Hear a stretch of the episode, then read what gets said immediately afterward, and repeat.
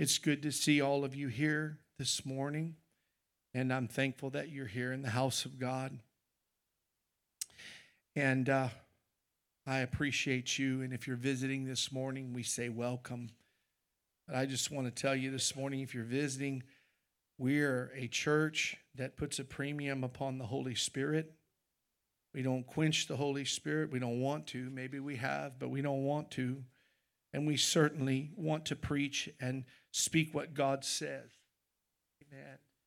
And so it's kind of like Pastor Duke said during the conference, how he said that, you know, that conviction is our friend. That conviction is the greatest thing that we could ever have because if you don't have any conviction of the Holy Spirit, then you don't know what God is trying to say to you. But where there's conviction, God will begin to change everything, change you. And that, that is the whole purpose of Calvary. That's the whole purpose of the blood. You know, I have said this for years God didn't save us out of sin to go back to sin, He saved us out of sin to deliver us from it its hold, its penalty, its punishment, its bondage and, and torment. And he came to give us peace. But I can tell you, the devil wants to drag us back there. Every second he can, he wants to drag us back there. And this morning, this message, I believe with all my heart, is just something that God wants to say to us. And it may be right where somebody's living this morning, but potentially you say, Pastor, it just wasn't actually directed at me or I, wasn't something that I can say that I'm living in now. Just slip it in your back pocket. Amen. Because you're going to need it one day. Because I can tell you that devil wants to destroy every one of us. Every one of us. This morning in Judges chapter 13, I want to read the first through the seventh verse, and then we'll go to chapter 16. But it says here in Judges 13, verses 1 and the children of Israel did evil again in the sight of the Lord. You know, I just want to stop for a second and say there's a constant raising up of deliverers and deliverers and deliverers, people that were, would be deliverers uh, in the book of Judges, because the children of Israel continue to go back to, to that evil. They begin to go back to that. And uh, God will deliver you. Amen. He will set us free but um, He wants us to live delivered. Amen. Live at that place of deliverance. Aren't you thankful that even though we may mess up, He knows how to come back and bring deliverance again? Hallelujah. Thank you, Jesus. Because I can tell you, God does not want the devil to win over on you. He won so you and I could be overcomers. Don't ever forget that. But the, again, the children of Israel did evil in the sight of the Lord, and the Lord delivered them into the land, into the hand rather of the Philistines forty years. And there was a certain man of Zorah of the family of the Danite, of the Danites, whose name was Manoah, and his wife was barren and bare not.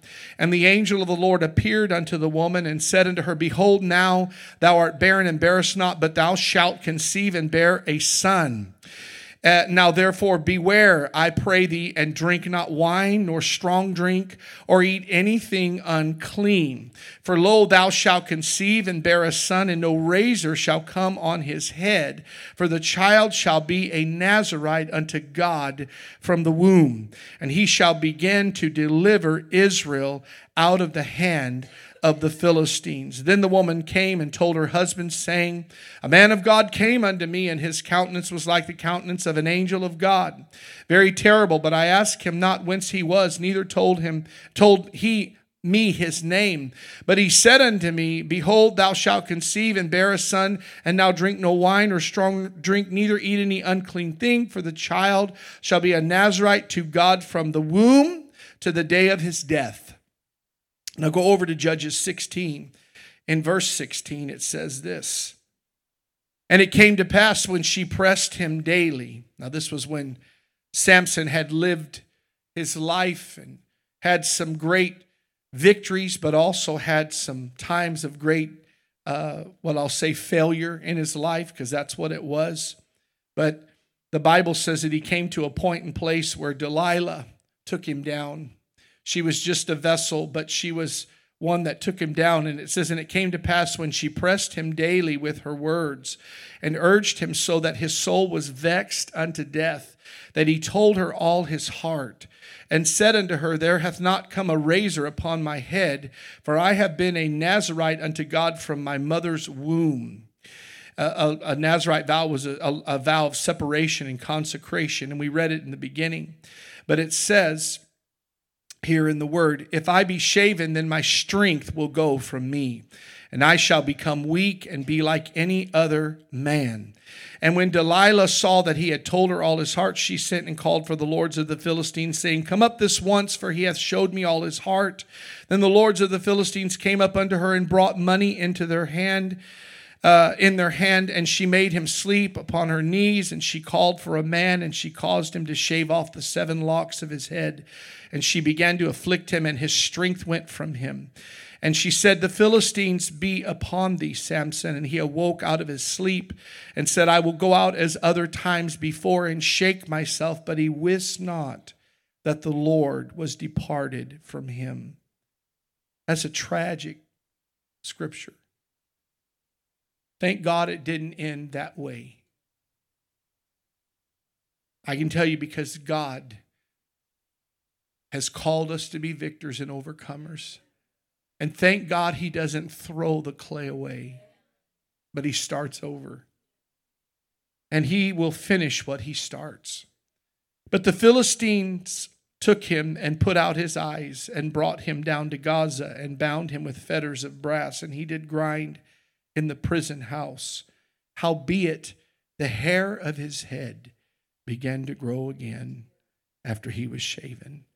In verse 28 says, And Samson called unto the Lord and said, O Lord, God, remember me. I pray thee, and strengthen me. I pray thee only this once, O God, that I may be at once avenged of the Philistines for my two eyes. Father, today I just ask you to equip me and to help me. Anoint me, Lord. I am your servant. I'm clay in your hands. Lord, use me as your vessel that you've shaped and pour in, Lord, the contents that it can be poured out. I ask you today, Lord, have thine own perfect will and way. I'm not here to win any awards or get accolades for an ability to speak because, Lord, I don't have any. But God, I ask you today to anoint these words and minister to this body today a warning. And God, I pray, Lord, a prophetic utterance to them. And God will be careful to give you all the glory and honor in Jesus' name. Amen and amen. I'm preaching a, t- a message entitled Samson, a type of the believer. And I'm using his life as an example to all of us, and it parallels with all of us in some way. His life for surely speaks to us and should give us encouragement to be watchful over our own lives as Christians and also to be faithful to our call and our vows unto God. Hopefully, that God is loving and compassionate and, and, and restore us. We know that He's called us to be faithful, He's called us to be uh, watchful, and He's called us to be hopeful because He is a loving God and compassionate to restore us. If you don't hear anything else I say, I want you to know today that I don't care how far a person may get away from God, if they'll never forget how good God is. Forget about you, remember about Him. Because I can tell you it's His mercy and His grace and His power that we are who we are. Paul said, I am what I am because of His grace not because of my works of righteousness, for they are as of filthy rags. I can't work my way to heaven, but I can tell you right now, I can believe my way there. Amen. I can faith my way there. Amen. Hallelujah this morning. But you can never forget that. Don't ever forget that because we're all going to do things that we're going to regret in our life and, and say things, do things, think things, act in ways. But God is a faithful God who forgives us.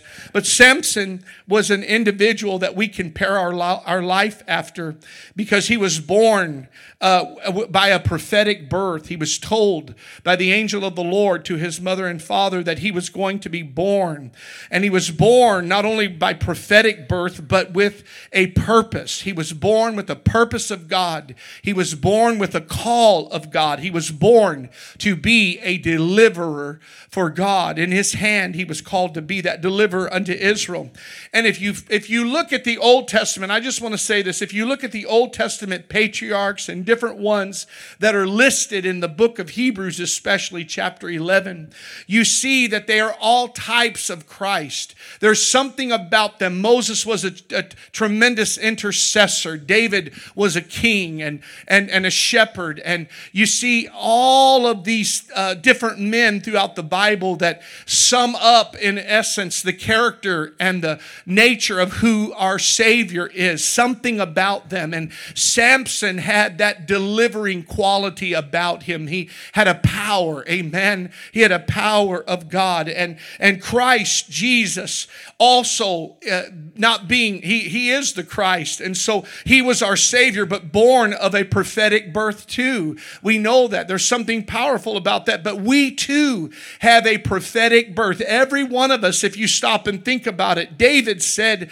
I, I was fearfully and wonderfully made. You and I were fearfully and wonderfully made. God knew us in, in the womb. He knew us before we were even conceived. He purposed for us. That's why abortion is such a horrible thing because I can tell you it's it's destroying the life. You as, as a person playing God and destroying the life of something that God created. I can assure you this that little baby, no matter who they are, they're in the arms of our Savior. Thank God. But it's never our right to take matters into our own hands and play God with something, amen, that is life that He created. But we were fearfully and wonderfully made in the image of God. And I'm reading this this morning out of Romans chapter 8, verse 29, because not only were we fearfully and wonderfully made, amen, to, to live and be an eternal soul, uh, to bring glory unto God and to fulfill His perfect will,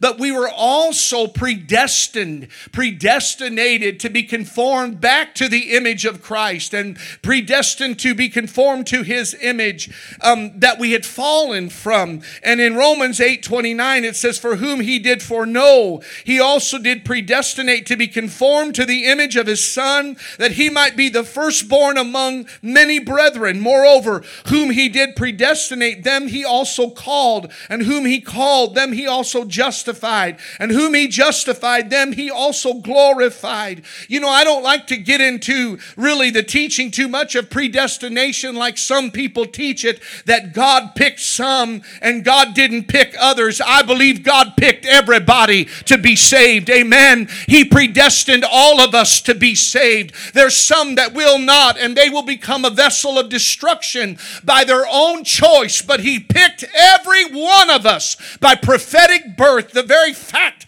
that He birthed us and made us a living soul and breathed life into us and then repurchased us back after we had fallen proves to you and me that we have an eternal prophetic origin from above. Amen. And I love that. But He foreknew us, He predestined us, He called us, He justified us. Every child born has an eternal living soul inside. His perfect will is that we all would follow Him and live for Christ. Some choose not to, but He's not willing that any would perish, but that all come to repentance. Think about that.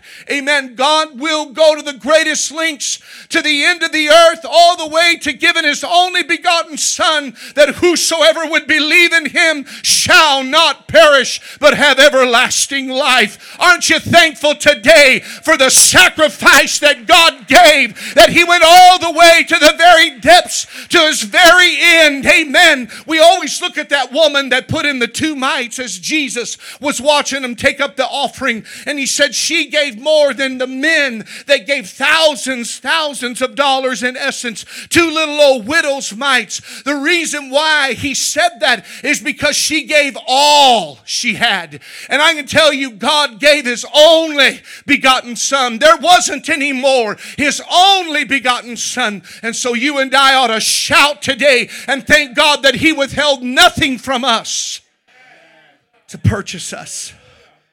That's love. From the foundation of the world, God has prepared our salvation. Ephesians chapter 1. I love Ephesians. Ephesians was written to a people that God began to display doctrine to them and great eternal truth. Ephesians 1 and 4 says, According as he hath chosen us in him before the foundation of the world, that we should be holy without blame before him in love, having predestinated us unto the adoption of children by Jesus Christ to himself, according to the good pleasure of his will, to the praise of the glory of his grace wherein he hath made us accepted in the beloved.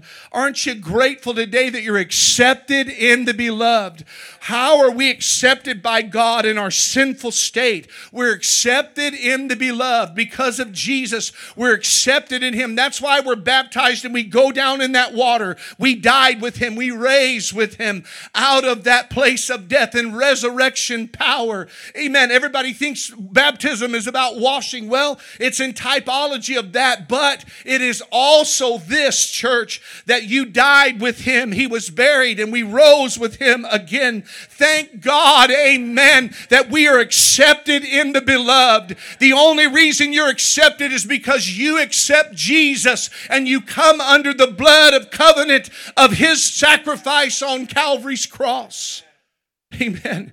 Pastor, why do you preach that all the time? Because when you're at your lowest moment, you're going to need that. Amen. I've got a pair of jumper cables in my car. I've got a, a, uh, some rope eh, underneath my seat in the back seat of my pickup. I've got jumper cables. I've got a flashlight. I've got, you know, certain things. I've got a, a knife that I can cut that rope with. I've got things in that car that I can tell you in my lowest moment, if I need them, I've got what I need to get out of the dangerous situation that I'm in or the being on the sidelines. God wants us to understand about his blood and the sacrifice on Calvary so we never forget that. That's why the enemy would lead a lot of modern day preachers to move away from the blood and the cross. You never hear it preached in their message. You never hear it referred to. You know, they may preach deliverance, so they may preach this, so they may preach that, but where does it come from? Right here. God purposed for us and predestined us from the foundation of the world. Did you know God put probably, who knows how long, but at minimum 6,000 years of thought into you. And you think God doesn't care about you? Come on. You got people here upon this earth that you are more, you know, you put more stock in whether they remembered your birthday or not. But we serve a God who foreknew us before we were even a thought, thousands of years before if not millions, eternal. So we are called prophetically by God. We're called to be born again, redeemed, and children of God prophetically, not pathetically, but prophetically. A lot of people may think, they listen to the lie of the enemy, that I'm just a pathetic, sorry mess. I can tell you right now, you're not pathetic. You are prophetically spoken of in the Bible. Amen. You know, you, you, you, you can be confident in this that my life is a prophecy that's come to pass. And not only has it come to pass, but it's come to pass to the letter that now I have been born again. I'm in right standing with God. Amen. I'm in a position with the Lord that I, have never known before I come to Christ. So we are called prophetically, but not pathetically. In fact, Christ in us is the powerful deliverer. Like Samson, he was born delivered. Think about that. He was born to be born to be a deliverer, but he was born with that delivering power. The Bible says the Spirit of God would come upon him. Amen. In that time of need, the Spirit of God would come upon him. And when we are born of his Spirit, we are born delivered. In other words, all the power to become what God's called us to become has been deposited in us. When I gave my heart and life to Jesus Christ, His life came into me and His life isn't bound. His word isn't bound. But He's, he, that's what the Apostle Paul said. I may be bound in the natural, but God's word is not bound. And Christ in me is not bound. I can tell you, He's the God who sets the Son free. Amen. Sets us free and free indeed. And so we've got to know that today. Everything that I would ever need is in Christ Jesus. And when I gave gave my heart and life to Jesus, He said, I've delivered you. Amen. The devil may have come back to try to pull me back into bondage, but the God I serve said, I am your deliverer. I am your deliverer, and I will continue to keep you at that place of deliverance. Well, what if I fall, Pastor? A righteous man may fall, but he gets back up every time. He stands back up on his feet every time. Don't you let the devil knock you down. You were born delivered. Live a delivered life. Give the Lord a hand clap of praise. Our life, like Samson, is a life of a vow. Think about it. It's a life of a vow unto God, a decision to follow God and be delivered from our flesh nature. That was the whole purpose of him being born said he's going to deliver God's people from the from the oppression and the cap- uh, captivity, if you will, or the, the oppression of the Philistines. The Philistines, I can tell you, they're the uncircumcised Philistine, which is a type of the flesh. They're the ones that are always trying to bring you back into that old man and who you used to be. And, and not a spirit man, but a flesh man. God has not called us to be people that walk in the flesh, but people that walk in the spirit. Amen. But, Pastor, I still have a flesh. I know. But you, as a spirit filled man or woman of God, can cause that flesh to come into alignment with what God's word says. Only if you're spirit filled will you bring that, that fleshly man and say, You're not doing that. You're not looking at that. You're not going there. You're not saying that. You're not thinking that. Do we ever get in our flesh? Yes, I'd be lying if I said that I didn't or you didn't. We all have. And it's a battle every day of our life. Don't ever judge anybody or criticize them for where they're at because I can tell you, if you love God, you're fighting against your flesh. Have mercy and grace upon them. The decision, you think about it, Samson's life is like our life and everyone's life that comes to Christ. It's one of a vow, a vow that we make unto God. Are we not married to our Savior? Is He not the, the bridegroom and we're the bride? Do we not make that commitment unto Him and that vow? I will serve Thee because I love Thee, amen, because of what you've done in my life. The disciples understood that. That's why they dropped their fishing nets and they said, said, I'm going to leave this profession and follow after my Savior, Jesus Christ, my Rabbi, my Messiah, and my God, and I am going to become fishers of men. God has a will for your life. Amen. He has a will for your life and my life. And we have to know and understand. We make a vow unto our God. Amen. When we commit to Him. That's the thing people forget. I made a vow unto God when I came down there to that altar. And I can't break that vow. Amen. How could I break that vow after He's done so much for me? He is my only hope of eternity. But the disciples dropped their nets.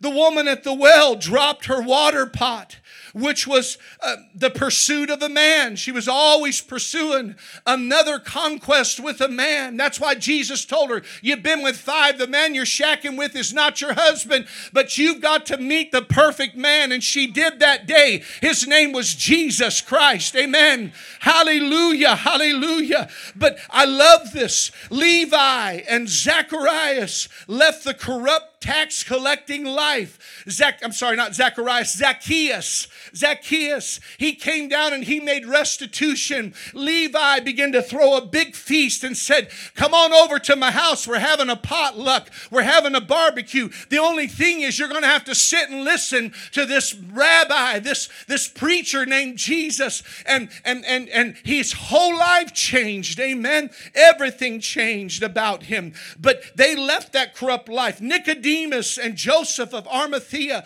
left the religious charade, and Paul did too. Because when you make a commitment to Christ, you're making a vow unto Him Lord, I will serve you. Our life is a vow unto God. That's what Christianity is His life for mine. That wasn't just redemption, it means how we order our lives. Redemption and salvation is just the beginning. Now it's a life in faith. Why you preach that, Pastor? Because there's so much out there that teaches you you don't have to do nothing, and that is a lie. Nowhere in the Bible does God does the word of God say that when we come in salvation to him that there is no condition that it's unconditional. His love amen, loves you beyond who you are and what you are. And people have made that unconditional, but I can tell you, His love is unconditional. I'm to, he looks at you and He says, I don't care what condition you're in, I'm still going to love you. But to say that we don't have to do anything, there's no, con- I'm telling you, that's a lie. Everybody in that Bible that followed God followed Him fervently, especially anybody that did anything for the kingdom of God. So, redemption and salvation is just the beginning, and then we're walking with Him the rest of our lives. Peter sums it up in 1 Peter chapter 2. I love this scripture.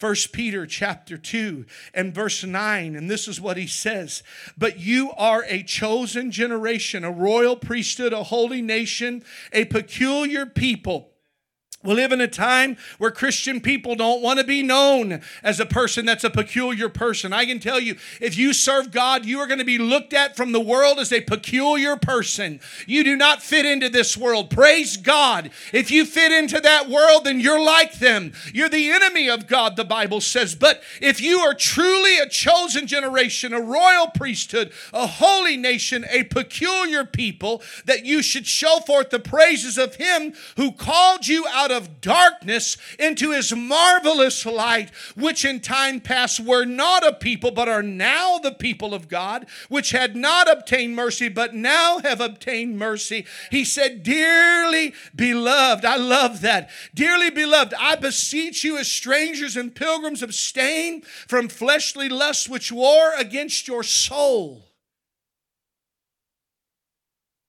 having your conversation honest among the Gentiles, that whereas they speak against you as an evildoer, they may by your good works which they shall behold glorify God in the day of visitation. Just remember this I've seen this many, many, many, many times. The person that mocked you as a Christian will always come back to the true example of what they know is reality. Amen. Always. They come back and they say, You know, I made fun of you, but I know whenever I needed God and He was, when, when He showed me my need and He made Himself real to me, I knew where to go, where I experienced reality. We are to be that example. Now, getting back to Samson here, the great deliverer that was used of God, the crux of my message is this all hell is set out to fight us and cause us to forsake our vow to God. The Nazarite vow was a vow of separation. Touch no dead animal, stay away from death. I know that it was a natural thing, but it carries over into a spiritual life. Amen. Touch no dead animal, stay away from death. You know there's it's there's death everywhere. And now it's on a magnitude because of the internet and because of social media and because of the information that is at our fingertips right there on our phone in a split second. You can find anything and they're making it even easier. Now all you have to do is speak it and it comes. Used to be you'd have to go to a search engine. They still have that, but but you you can say whichever one, Siri, Alexa, or whichever one, or just uh, you know go on there and your computer or your phone will bring up whatever you want just like that. And and there's there's things on there that can be positive and can be something that can be useful, but I can tell you the devil the devil gets in those details and he gets in all of that to try to bring death to us. I assure you this that that that I have prayed and asked God more times to forgive me over time on my phone, over, over just stupidity and things that you just give yourself to, over things that were even impure, over things where the devil took me on a bunny trail. I, don't even look at me like you ain't been there too. Okay? Adjust your halo around your horns. We all have. We all have. Because the devil, the devil will make sure of that. And parents, I want to tell you this because I just feel this in my heart. You got to be very, very careful what you allow your kids to see, what you allow in front of them. Because what you're doing is you're setting them up. Come on now. You're setting them up for the enemy. You're giving them access. You know, you're giving them access to a worldwide web of everything.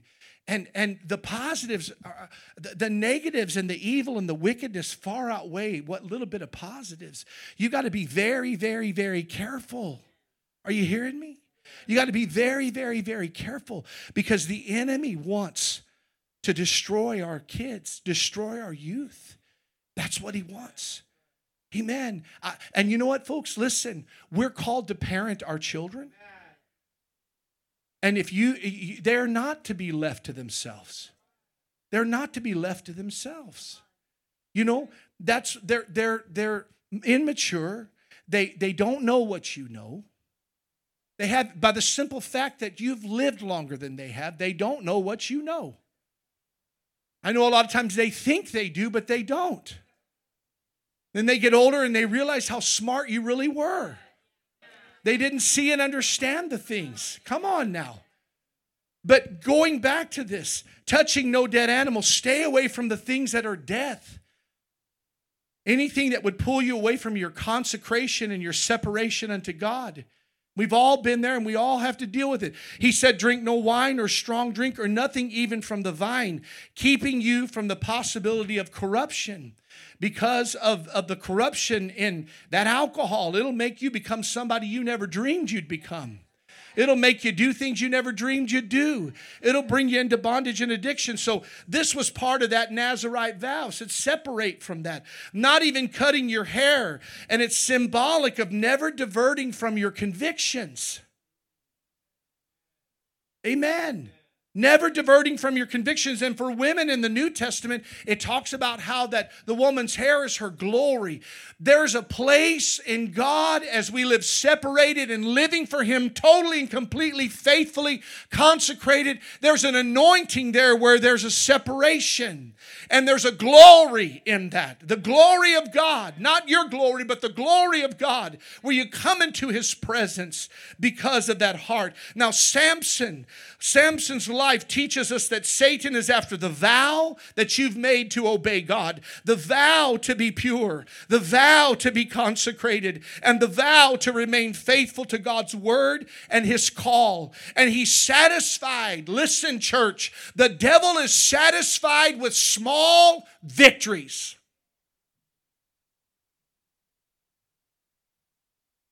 Why would you say that, Pastor?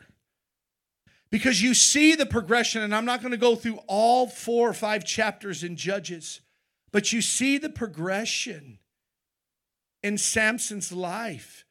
How that there were things that he did. Uh, one of the first things that he wanted to do was go down and get him a Philistine woman. And his dad said, Hold on here just a second. You know, now you're going to make yourself unequally yoked with the people that God is calling you to deliver us from. The enemy wants those that have the power and the authority and the knowledge to bring people to deliverance to be bound themselves. Yeah, yeah, yeah. But Satan was satisfied, and he is satisfied with small victories because the little foxes spoil the vine. That's what it says in Song of Solomon 2:15. The little foxes spoil the vine. It's those little things that begin to create the whole of your demise. And he's satisfied with small victories. Just little pieces of your vow over time equate to the whole vow. He touched the unclean thing in chapter 14, verse 9. The Bible says that he had slew that lion. Then he come back, it was a dead animal, had some honey in it. I'm going to tell you this. The devil wants to entice you after your greatest victory to bring you into your greatest defeat. I have, I have found in my life the greatest times of victory in preaching and ministry. The next day, sometimes not even the next day, it's that night. He's already working to pull you back. Amen. To destroy that vessel, destroy that vow, destroy that commitment. And not only that, but to leave you at a place where you're broken and you're defeated. Because if the enemy can defeat you enough times, he'll convince you you're worthless. God can't use you anymore. This is the 1500th time. Well, that's a lie. That's a lie. Now, I want to share some things with you, and then we're moving on here. But he touched the unclean thing. And then he finds himself toying with the devil. Listen to me. This is something you don't really hear a lot of people say, but people dibble dabble with things.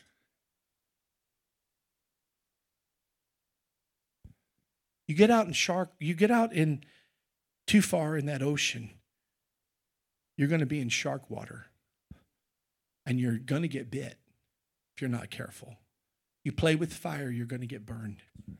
The enemy wants to lead people to believe, you know what? You're just, it's okay. You can just, and you convince yourself, Lord, I'm strong enough. I'm going to tell you, we're dealing with an adversary that is far older than you and me. One time I was praying with Pastor Lee, and he said something. He said, God, he said, we know that the devil is, has outsmarted better men than us.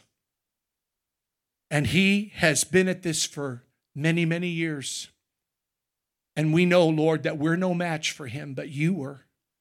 You already defeated him.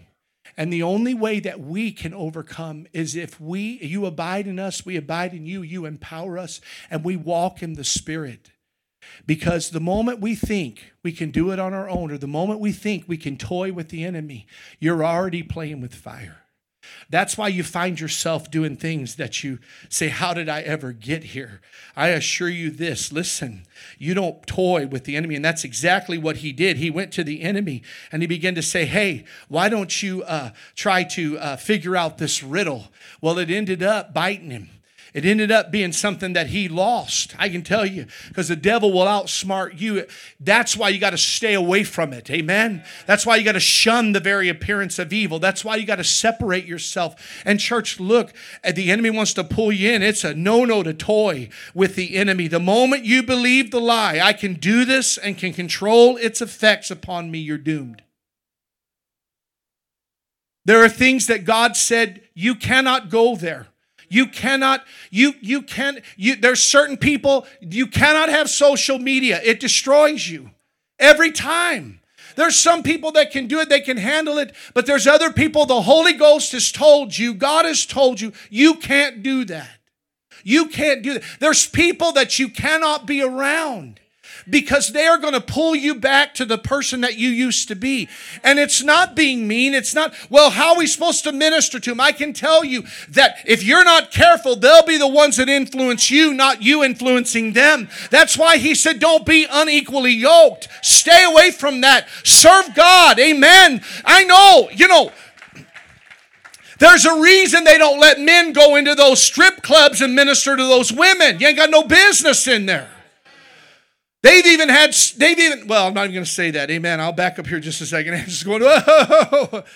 You know, people go in there, uh, even some of the, the, the, volunteers and stuff, and they have even made comments. Oh my gosh, you know, eh, there's a spirit in there. Of course there is. You got to be strong in the Lord and the power of His might. Have yourself completely covered. That that that uh, that uh, whole armor has to be upon you. The helmet of salvation to cover your mind. Amen. It has to be covered in the blood. The breastplate of righteousness to cover your heart. Amen. You've got to have your loins girt about with truth. You've got to be fully armored because if the enemy can get you to believe a lie, you don't believe truth anymore because you're not holding on to that truth. That's why we need doctrine. That's why we need preachers that'll preach the word to us and will stand in the in the day whenever everybody's fallen by the wayside. But there's places you can't go, people you can't hang with, things you cannot do. Don't let the devil convince you you can do it. You're strong enough. You'll be okay. No, you will find yourself like Samson, caught up in a tangled web, entangled again in bondage.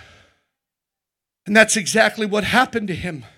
Satan has a strategy, a plot, a plan, a scheme to destroy our faith, destroy our vow.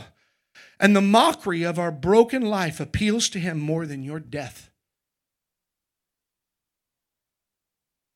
Rather than kill you, and destroy you completely. He'd rather see you bleeding on the side of the road like, a, like an animal that's been beaten and thrown and left to the side. Look at him. He can't even get up. He laughs. He laughs. Oh, don't kill him because he'll get back up and we'll do it again. Don't kill him. We get more sport out of that. The devil, I can tell you, hell says we get more out of that than we do destroying him. Church, listen. The mockery of our broken, destroyed failure of a life in Christ appeals to him more than your death. He'd rather have that prodigal son eaten those corn husks in that hog pen and mock at him, laughing at him, mock him. Look at him. Look at him. He was, he was, he was in his father's house. He was a son that was loved, that had an inheritance. But look at him. What a pitiful, pitiful sight to see. And hell laughs. We have to see the mistakes that Samson made in his life and know that there's things that we have to avoid. Even Peter said, The devil goes about like a roaring lion seeking whom he may devour. There's people that he never devours or he does not devour because they don't give him that opportunity. This is what I'm preaching today. Remember what I'm saying to you. Remember what the Word of God says. We cannot be ignorant of His devices. Jesus died so we could be free. It is finished. But as our pastor, Pastor Duke said, but He's not, God's not finished. God's not finished. What He, the work He did on Calvary was finished, but He's not finished working in us. Every day is a day we walk in the Spirit and we overcome things. And that means that we are not finished. Samson's vow was bombarded when he allowed his besetting sin to bring him to a place where he gave up his vow of separation. You hearing me? He laid in the lap of Delilah. He toyed many times. Well, if you just put green bands around my wrist, Get a little bit closer. I'm all right. I've got my safety net. Well, if you weave the hair on my head, then my strength will be gone. She pressed him and pressed him. until he did the unthinkable. He opened up his heart and he said, I, I'm telling you all my heart, if this hair is shaved, I lose my strength. It was at that moment he began to surrender his vow and his separation. Church, I know of people that have walked away from God. And today, when they once worked in the church, sang in the church, prayed in the church, lived for God, today they're bound.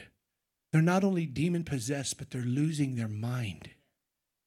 Because what they did was they said, they gave all of their heart to somebody that was devil possessed and sucked them into that life. And now, as the Bible says in Romans 1, they have a reprobate mind. They don't even believe God would ever forgive them. See, the reprobate mind is when you believe a lie. You believe a lie. That mind is turned over. What it's not that God doesn't love you or doesn't wouldn't save you or would he, he gives you over to what you want to do.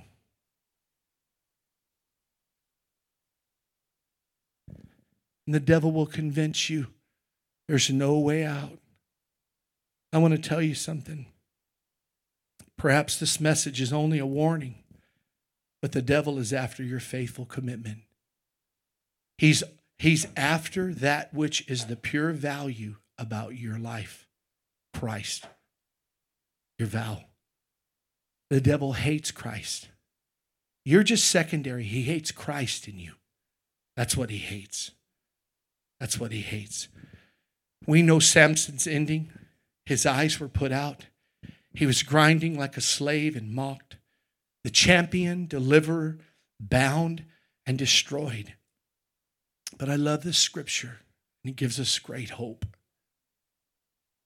Chapter 16, verse 22. Howbeit, his hair of his head began to grow again. Aren't you thankful that that hair began to grow back? Amen. Begin to grow back. I love that scripture.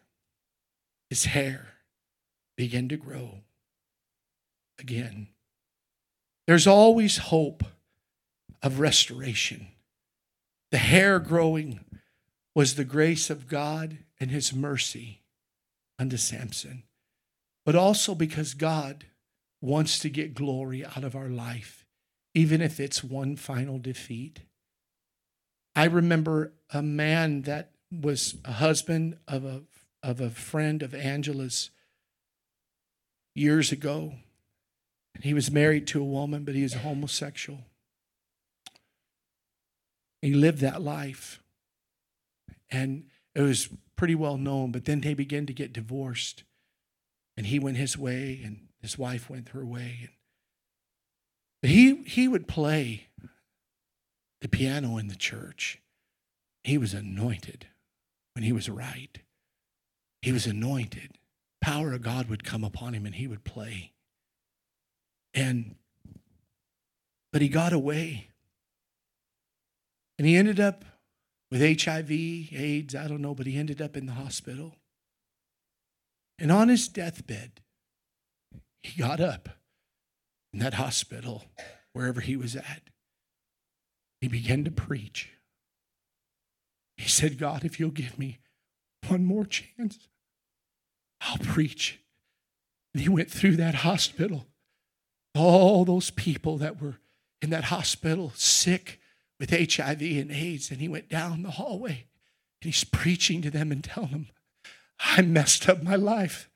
I didn't serve God like I should have, but I'm going to go out of this life and I'm going to give God all the glory and I'm going to preach and I'm going to minister and I'm going to give it my best shot. I'm going to give the devil a black eye on my way out. Amen. And I'm going to go out in a blaze of glory. And he was preaching and he was ministering, and people would weep in that hospital as they heard him minister the gospel to them. And then he died. went home, no doubt in my, in my heart, he went home to be with the Lord. He made things right on his way out. But think about what he could have done had he just not forsook his vow. You know, God is so faithful. I want to close with this scripture. And I know that He called me to preach this today, and it was a, a fight and a struggle just in my mind the past few days. Actually, two weeks ago, told me to preach this before the conference or in the midst of praying for the conference. And uh, I remember him telling me this. And even up till last night, I just could not get what I felt like he wanted me to preach. And I went into prayer. I told Angela, I got up at midnight. I, I went into prayer and I just began to seek the face of God. And, and I said, Lord, you've got to talk to me because I'm not one of these preachers that's just going to go over and grab something out of a off the shelf. I'm not going to grab some sermon or find something on the internet. You've got to talk to me because you know who's in that church and you know what they need. Their life is right here before me. It's serious to me. I'd rather them get mad and not like what I preach than for me to preach the wrong thing and them to go to hell or or or or be be kept in the place and position that they're at where they don't pr- pray through and repent and make things right. I'm going to stand before you. I'm not their preacher. I'm yours. So I have to give an account to you. And just like that, the Holy Ghost said, Remember that thought I gave you? two weeks ago on Samson preached that. I sat down and I didn't go to a commentary. I just sat down and read those four chapters and just wrote as God began to speak to me. And, and you know what? He's, he's the perfect outliner. He's the perfect one to set up every bullet point he wants to say and what he doesn't want to say and what he wants to be spoken. He knows every story, he knows every illustration to give. That's how faithful of a God we serve. And today it may not be for you, but it's for somebody in this room. In Isaiah 55, verse 7, the Bible says this. Number six, I didn't put down number six, but I'm going to read number six. He said, Seek ye the Lord while he may be found. His presence is here today, and he can be found if you'll run to him and not away from him. But seek ye the Lord while he may be found, and call ye upon him while he is near. Let the wicked forsake his way, and the unrighteous man his thoughts, and let him return unto the Lord, and he will have mercy upon him and to our God, for he, he will abundantly pardon. He will abundantly pardon. I love that. His ways are higher than our ways, his thoughts. But God, I didn't think you would ever forgive me. He said, You, you don't know me. My thoughts are not your thoughts, my ways are not your ways. I will abundantly pardon. I will abundantly pardon. His hair began to grow day by day and the prodigal son took one step at a time. Walk obediently back into the arms of the loving shepherd. You say, but Pastor, there, there's not a whole lot left. I feel like I've just been devoured by the enemy. You know, I read in the book of Amos about the shepherd, how he went and he took out of the mouth of the lion. It's in a scripture in Amos. He took out of the mouth of the lion two legs and a piece of an ear. If God can rescue anything in our life, I can tell you it'll be an ear to hear his word to give you faith and legs to get back up and keep walking. Hallelujah. He's faithful. And He died for you. He loves you so much. My dad used to, my daddy used to tell a story. He's a preacher, pastor, lovely, wonderful, beautiful man. Still alive today, not preaching, but he's still precious as you could ever get. But he would share the story about this little boy that bought a little sailboat model and he painted it and put it together, put the sail on it. This is for somebody today. Painted that boat white with a red stripe and blue. little sail was perfect. He spent the time to do it. He got it all perfectly made and he took it down to the little creek beside his house. And he was playing with that boat in the water. A little current picked up and it took that boat down further and he was trying to chase after it. And the next thing you know, that boat was gone. It was swept into the current and taken down. He couldn't reach it. He cried over that. He was so distraught over that. One day, I don't know, about three weeks later, he's walking down a little country town. You know, they have those old storefront towns you see all across America. And he's walking down that little, you know, main street and he saw a pawn shop and he saw in that pawn shop his boat in the glass case. And he went in and he said to the owner, he said, That's my boat. And he said, No, son, that's my boat. It's for sale. You can buy it, it can be yours, but it's my boat. And he said, No, mister, you don't understand. I I I carved that out. I painted that boat. I put that sail in it. Everything about that boat came from me. It's mine. And he said, Son, I, I, I, can appreciate your sentiment, but he said, I want to tell you something. If you want to buy that boat, it's going to cost you $3.50. This is a long time ago. He ran home and he busted open his piggy bank and he pulled out every penny he had, every dime, every nickel, every quarter. And he had $3.50 and he took it down there and he laid it on the counter and he said, Give me my boat. That owner gave that little boat to him. The moral of the story is this God created us in the beginning. Everything that we are, our character, our nature, our personality, He gave to us. We got lost and swept into a life of sin, taken away from God, but God so loved the world that he gave his only begotten Son. He gave everything, and he purchased us again. That's the God we serve. Don't let the devil drag you away from your vow. Because you got a God who loves you, who's trying to keep you at that place. If you don't know Jesus today, today's your day. If you're away from God, today's your day. Maybe you say, Pastor, it's been a long time. Today is your day. Call upon the Lord while he may be found. He's here to minister to us today. Forget, um, the Holy Ghost has told me to say this forget everybody else around you. It doesn't matter what they think. Why did he go to the altar? Because he needed to, because she needed to.